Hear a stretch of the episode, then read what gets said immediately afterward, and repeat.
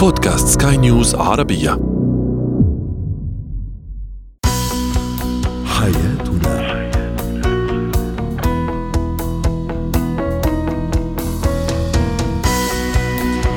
مستمعينا الكرام أهلا بكم. معنا إلى حياتنا فضاؤكم اليومي الذي يعنى بشؤون الأسرة وباقي الشؤون الحياتية الأخرى والذي يمكنكم الاستماع إليه عبر منصة سكاي نيوز ارابيا dot com slash podcast وباقي منصات سكاي نيوز العربية الأخرى. كما يمكنكم أيضا مشاركه مشاركتنا عن طريق الرقم الواتساب 00971 561 8 8 6 2 2 3 معي أنا آمال شاب اليوم نتحدث عن خلافات الأهل في فترة خطوبة الأبناء وما هي الأبعاد التي قد تأخذها هذه الخلافات وأثرها النفسية السيئة على الخطيبين؟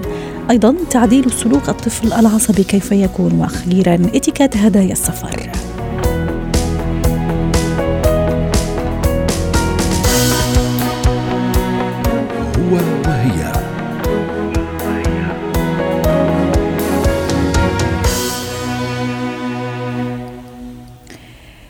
اتفق الخطيبان على مجمل الأمور بينهما. فجأة بدأت المشاحنات بين العائلتين على أمور بسيطة وعلى تفاصيل غير مهمة لكنها سرعان ما أخذت أبعادا كثيرة.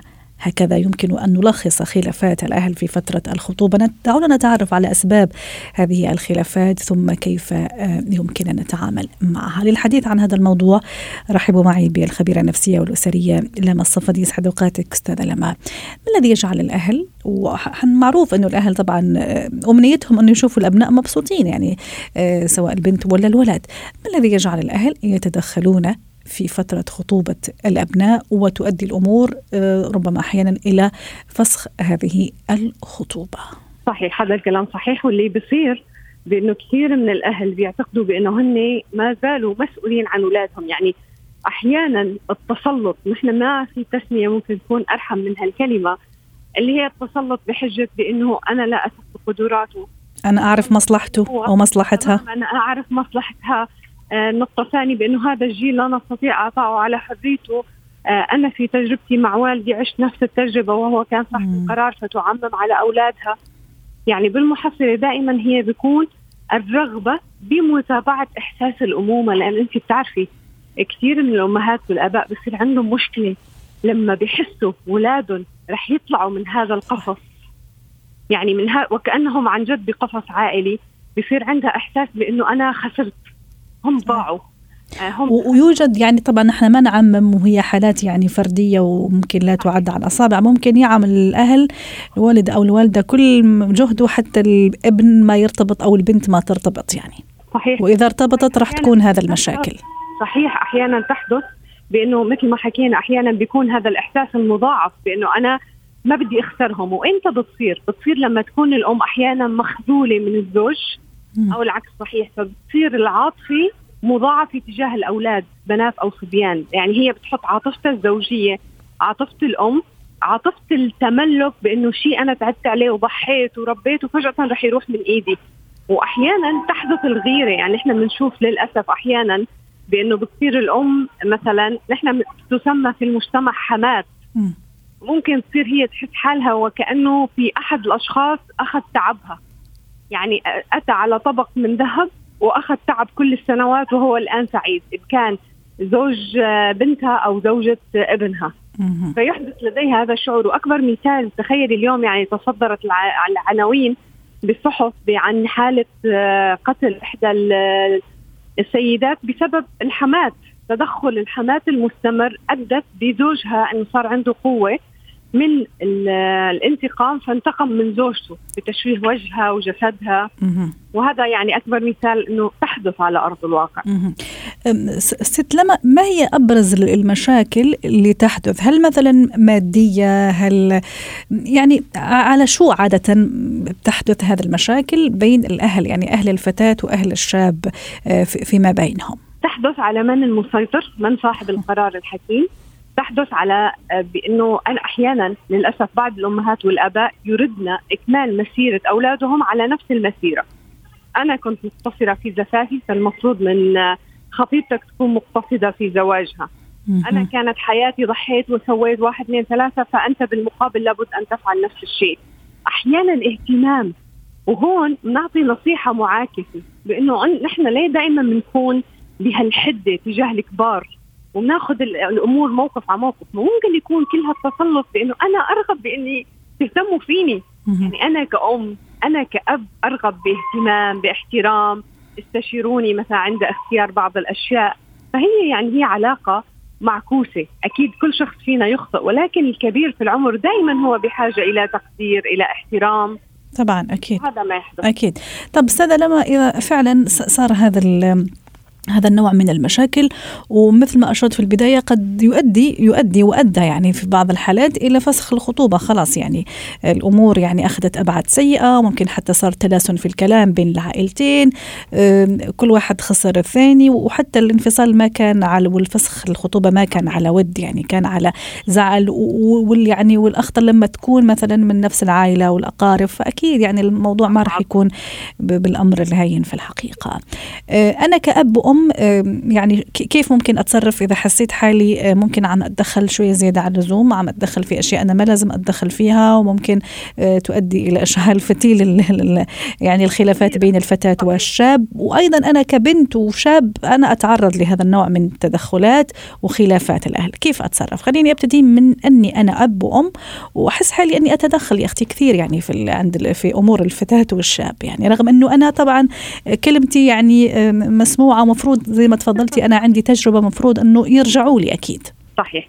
آه هلا بس أستاذة بأنه الأغلب لا يشعرون بأنه بيتدخلوا زيادة عن اللزوم. يعني الحالات اللي بشوفها أغلبهم بيكونوا مدافعين ابني حقي تعبي فلوسي. تحت هاي المسميات بتكون أنا اللي درست وأنا اللي كبرت وأنا اللي وبنتي والاحترام والعادات والتقاليد يعني. ولكن هون المسؤوليه على من تقع؟ على الشخص المحيط بالشخص المتسلط. يعني لو أنت كزوج اليوم أدركت بأنه أنا زوجتي هي على وشك أن تهدم علاقة بين ابنها وزوجته أو بين بنتي وزوجها أو خطيبة يعني خطيب طبعا إحنا الحديث اليوم عن الخطيب. خطيبة. م. نعم. أو العكس إذا أنت أدركتي فلا بد هون إنه التدخل التدخل المساعد. واولا إدراك السبب. يعني نحن كعائلة عندنا هالمشكلة بعائلتنا. طب نسأل حالنا شو السبب؟ هل هي غيرة؟ نقص اهتمام نقص تقدير. أحيانا بالكلمة الطيبة الإنسان يخجل. يعني انت بتعرفي لو كان الوالد هو من يقوم بالتدخل بالتدخل في حياة الخطيب فلو الخطيب مرة من المرات اخذوا بكل تقدير واحترام وأنا أريد رأيك تفضل علينا بإبداء الرأي. نحن نحترم ما أنت تسعى له فعلا ممكن أن تتغير السيناريو. يعني آخر قصة واقعية دائما أنا أرشدكم بالقصص على أرض الواقع. إحدى الفتيات فسخت خطوبتها من عدة أيام وكانت هذه القصة بسبب والدته. فعند السؤال طيب ليش وصلت إلى مرحلة إنه هل حب السنين انتهى؟ قالت لي فعلا انتهى والكلمة التي تقال أنه ابن أمه، ابن أمه يعني هو شخص لا يمتلك القدرة أو الثقة. يعني بهي الحالة هي مؤشر مؤشر ربما مؤشر إيجابي إنه فعلا هذا الشخص مسير ولا يمتلك القدرة على اتخاذ القرار بالمستقبل وستكون هذه المشكلة هي بداية مشاكل.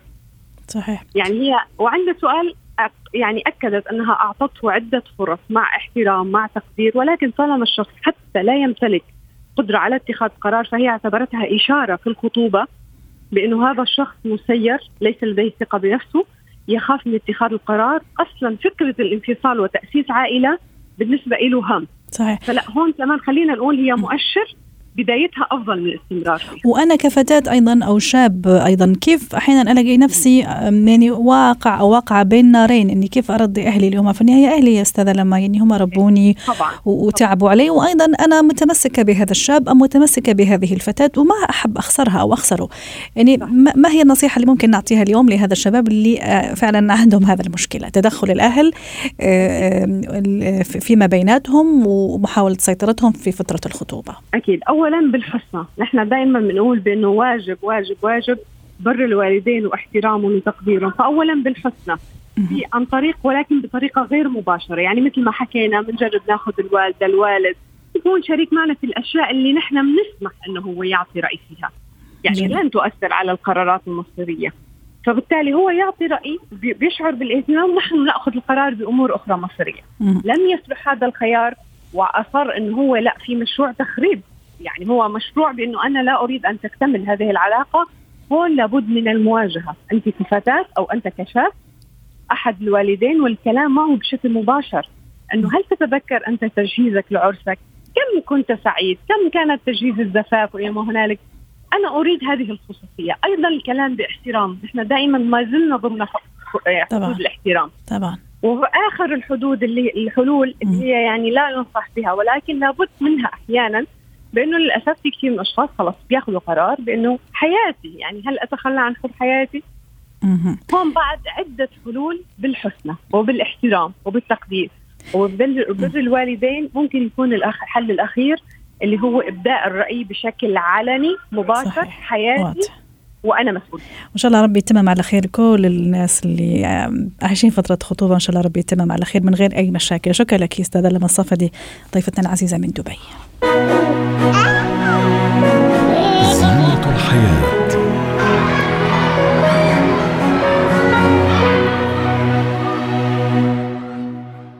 اليوم سنتحدث في زينة الحياة عن تعديل سلوك الطفل العصبي. نعلم آه، جميعا أن الطفل يكتسب سلوكه من البيئة المحيطة به. هل العصبية يكتسبها من هذه البيئة أم من أسباب أخرى؟ وأسباب آه، أخرى تؤدي إلى عصبية الطفل. دعونا نجيب على هذه الأسئلة ونتعمق أكثر في هذا الموضوع مع دكتورة فادية دعاس الخبيرة التربوية. سعد أوقاتك دكتورة فادية. ما هي أسباب عصبية الطفل؟ لماذا نجد طفل عصبي عن طفل آخر؟ يعني عصبيته زايدة شوي عن اللزوم. هلا قصه العصبية آه، في سن معين إذا ما كان في عصبية بيكون هناك خلل. يعني بمعنى آخر العصبية والعنادة مش مشكلة في سن معين. مفروض إنه يكون في لأنه عم بيجرب يثبت نفسه الطفل. لكن إذا اختلفت واستمرت وزادت أي أكيد في أسباب. نبعد عن الأسباب الجسدية لأن أنا مش في مجال احكي طبي. طبعا حديثنا تربوي. آه، في أسباب أكيد جسدية طبعا اكيده ومن من منذ الحمل من طريقة الأكل وكذا وكذا في دكتور بيخبر إنه مثلا والله هذا الطفل حيطلع بحالة جسدية كذا تؤثر على أعصابه تمام؟ أو النواقل العصبية أو غيره. لكن فعليا أنت قلتي شيء كثير مهم في المقدمة وأنت بتقولي المجتمع والمحيط أحد أكبر الأسباب لعصبية هذا الطفل. تمام؟ حتى اللي هو طريقة تعامل الأم في البيت والأهل في البيت. إذا أنت كنتي عصبية ما تطلبي من ابنك إنه يكون رايق. لأنه هو بفكر إنه هذا طريقة الحوار طريقة الحوار بينكم. وهذه الطريقة الصحيحة يفكر. نعم.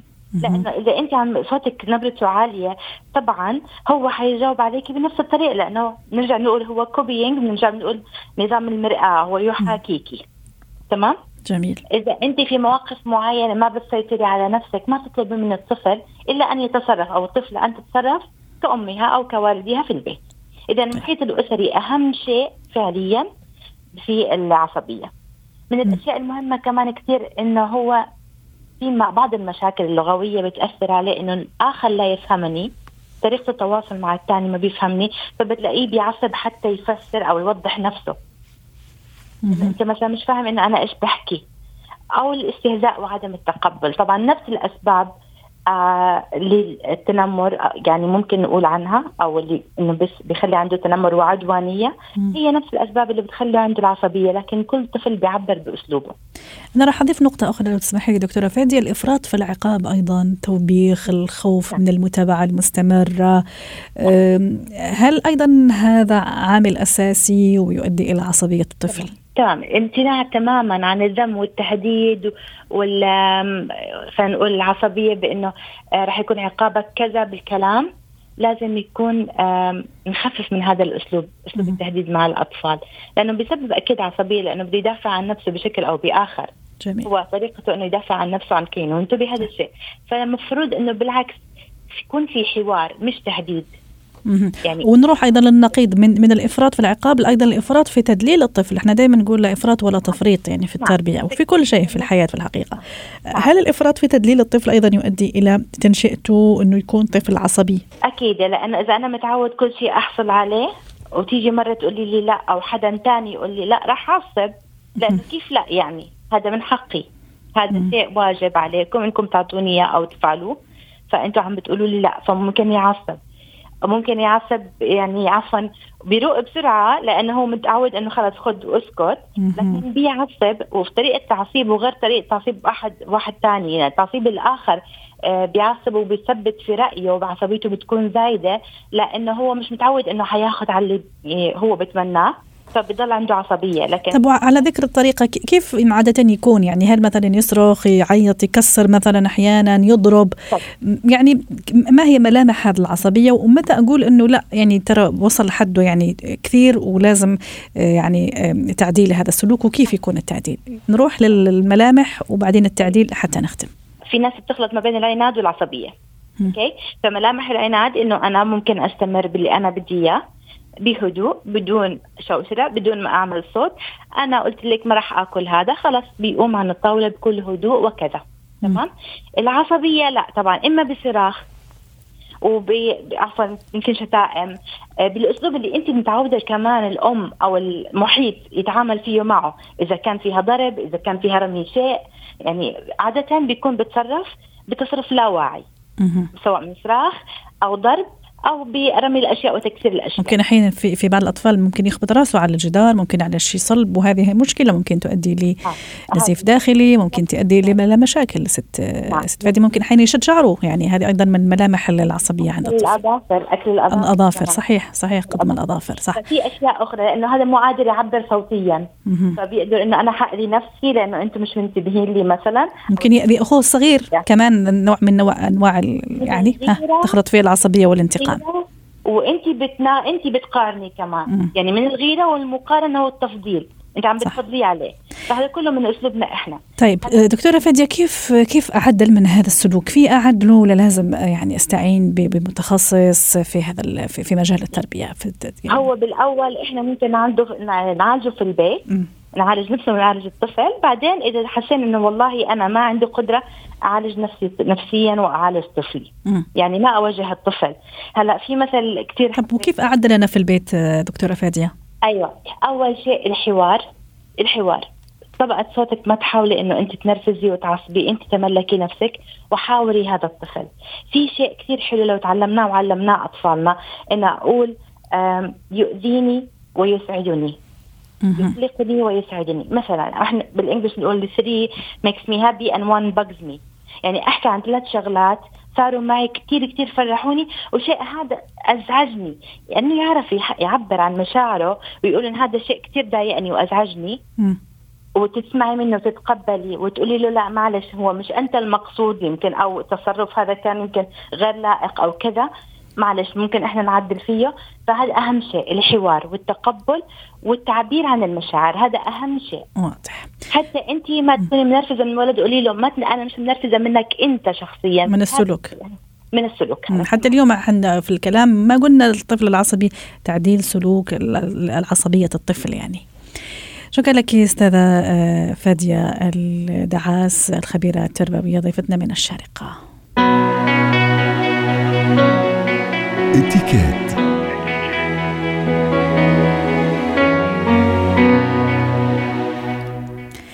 في اتيكيت اليوم نتحدث عن اتيكيت هدايا السفر. صحيح أنه صرنا كثير ما سافرنا بسبب كورونا لكن إن شاء الله قريبا ترجع الأمور لا نصابها وكل واحد يسافر للدولة اللي يحب يسافر لها وممكن يشوف الأهل وما إلى ذلك. والسفر دائما مرتبط بالهدايا. ما هي أو ما هو اتيكيت هدايا السفر بالنسبة للأحباب الاصدقاء واحيانا لزملاء العمل أيضا للحديث عن هذا الموضوع. تنضم إلينا من دبي خبيرة الاتيكيت والبروتوكول الدولي بلسم خليل يسعد أوقاتك أستاذة بلسم متى آخر مرة جبتي فيها هدية؟ أول شيء بعدني واصله اليوم آه الصبح يعني الحمد لله على السلامة. الله يسلمك وجايبة بعد معي هدايا يعني الضيف المناسب اليوم. الضيف المناسب الوقت المناسب. الشيء اللي نحن كنا نعمله من قبل إنه كنا نكتر الهدايا وكنا نسمح لحالنا نجيب أشياء. هلأ ب يعني الزمن اللي عم نكون منتبهين أكثر بطلنا نجيبهم. موضوع الأكل مثلا الأشياء م. اللي هي خاصة بالطعام. ستيل نحن بنجيب حلويات مثلا. خلينا نقول قبل ما نحكي بالموضوع إنه شو اصوله لما نحن بدنا نهدي. دايما بنقول الأصول العامة للهدايا. إن كان بالسفر أو بالعادة بدنا نجيب شيء يليق وعلى ذوق الناس اللي متلقيين الهدية. يعني أنا حابة أجيب لك حلو لكن أنت إذا عندك سكري بكون. أنا عم بعطيكي ال- الهدية الخاطئة عم كون عم ضرك مش عم فيدك وعم بحرجك. لا لازم تدقيها هيدي طيبة وأنت عندك سكري. نفس الشيء إذا جبنا غرض لناس نعرف تتحسس منه أو ما بتلبسه. يعني نحن بنروح على أماكن هيدا خارج خان خارج بيعرفنا لكن هن ما بيتناسب معه. بنكون عم نشكل صدمة يعني صدمة غير إيجابية إنه أوه شكرا حلو بس هن آه، ما بيلبسوا هيك شيء بدنا نفكر هدية حساسة.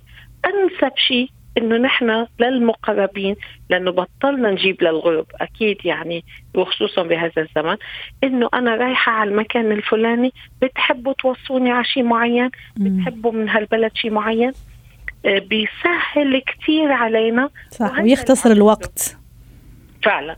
بس أحيانا المشكلة ما بلاقي هذاك الغرض يا ست بلسم وأروح ألف في كذا محل أيضا. هذه يعني من جانب أوكي هو عم يختصر لي الوقت والجهد ويوفر علي يعني التفكير.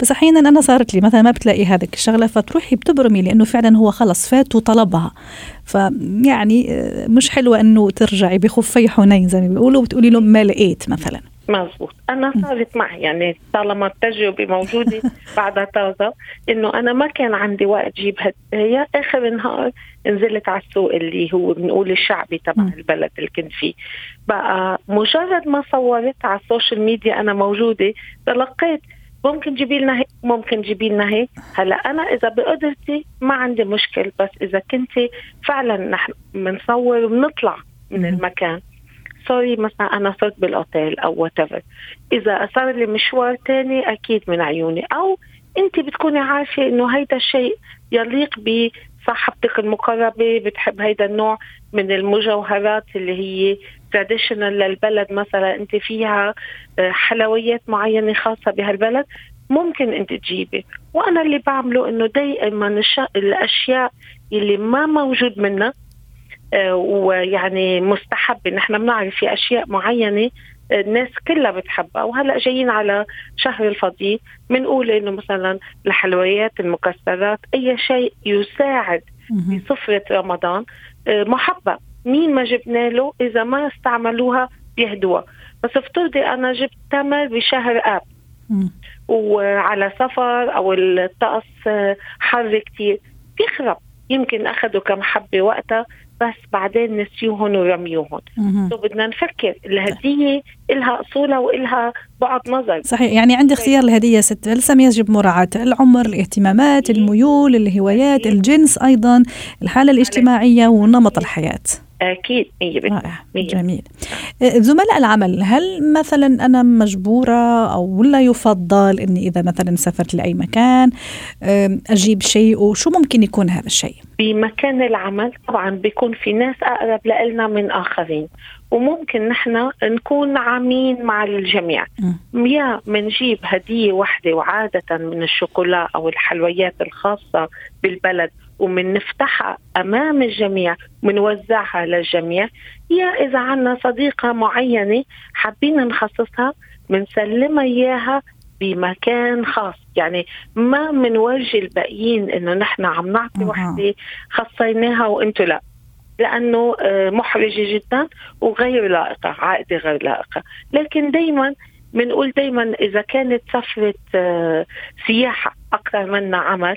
إنه والله هيدا الشيء طيب عندهم كثير حبيت أنتم تجربوا معنا بيخلق جو حلو بس يكون يشارك مع الجميع صحيح يعني مم. تفضل. الهدية بدنا نوضح شغلة ما بقيمتها المادية بقيمتها المعنوية صح إنه أنا تذكرتك أو تذكرتك وأنا في مكان بعيد مش جنبي لكن تذكرت الشخص يعني الناس دايما يفكروا بالموضوع إذا تلقوا شيء بسيط لو علبة حلويات أو شوكولا؟ ما يقولوا بس هالقد جابتنا يقولوا كتر خيرها إنه ذكرتنا. هيدا. الفرق يعني. خاصة مثلا في ناس تحب مثلا تجمع أشياء من دول مختلفة من هذا. أتصور أنه شيء حلو أنه شخص يجيب لك مثلا تذكار أو هدية تذكارية من بلد معين. رغم أحيانا أنا ما طلبت منه فأتصور أنه هذا الشيء شيء شيء شيء جميل. طبعا واكيد الموضوع يختلف مع المقربين مع ال- الأم مع الوالد. تصور هذه شيء شيء ثاني ست بلسم حتى نختم معك.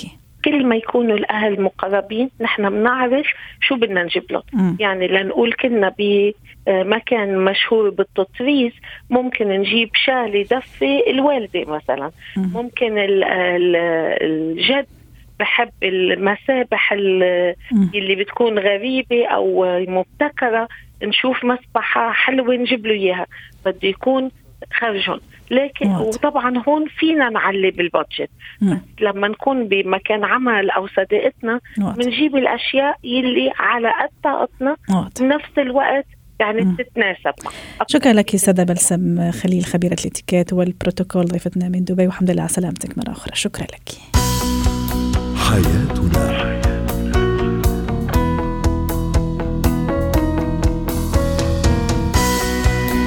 ختام حلقة اليوم من حياتنا. شكرا لكم وإلى اللقاء. حياتنا.